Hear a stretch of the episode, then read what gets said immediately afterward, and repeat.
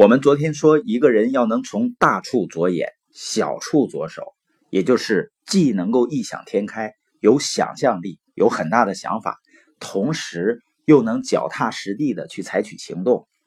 那小处着手从哪里开始呢？就是从注意我们的词汇开始。因为我经常听到很多人描述自己，说我嘴很笨。如果他反复的说的话，我会告诉他呢。你可以说的越来越好的，有的人说呢，我脑子很笨，实际上应该表达为，我可以通过不断的学习提升我的认知，变得越来越有智慧。所罗门呢，他被称为有史以来最有智慧的人。他说过，语言可以置人于死地，语言也可以赋予生命，语言可以是毒药，也可以是水果，主要看你如何选择。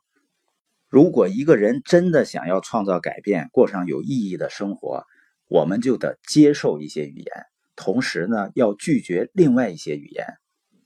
因为我们脑海中每天是不是都不断的进行自我对话？我们对自己说的话呢，要么起到鼓舞的作用，要么呢让自己泄气。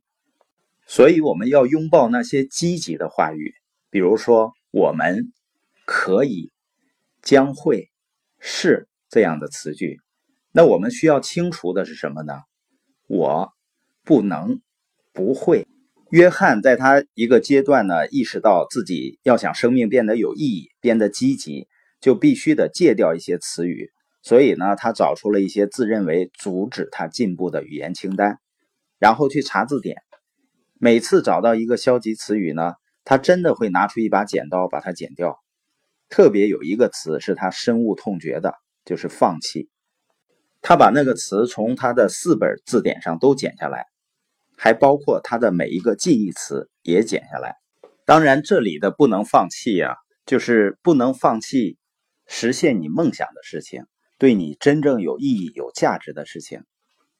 有一个叫戴安娜的女士呢，她是这样注意自己的言辞的。她说呢：“我写日记，我写在日记本上的内容呢，都十分有目的性。”大概每一个月，我都会仔细看看我写了些什么，找找自己一遍遍重复用到的那些词语，然后把它们写下来，然后问自己：这些词语是我用来鼓励自己成为自己想要成为的那个人的词语吗？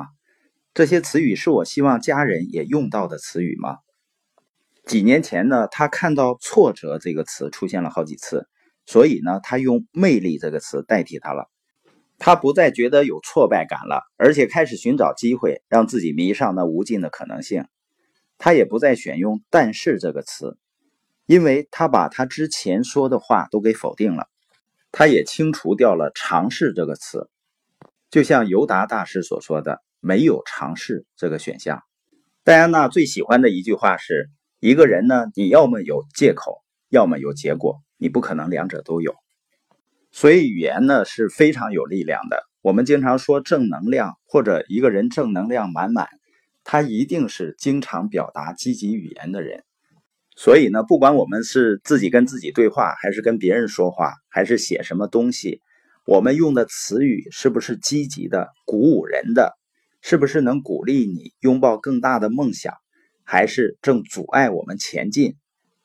我们常用的很多语言。是否在阻止我们做一些最终能够带来大改变的小事情？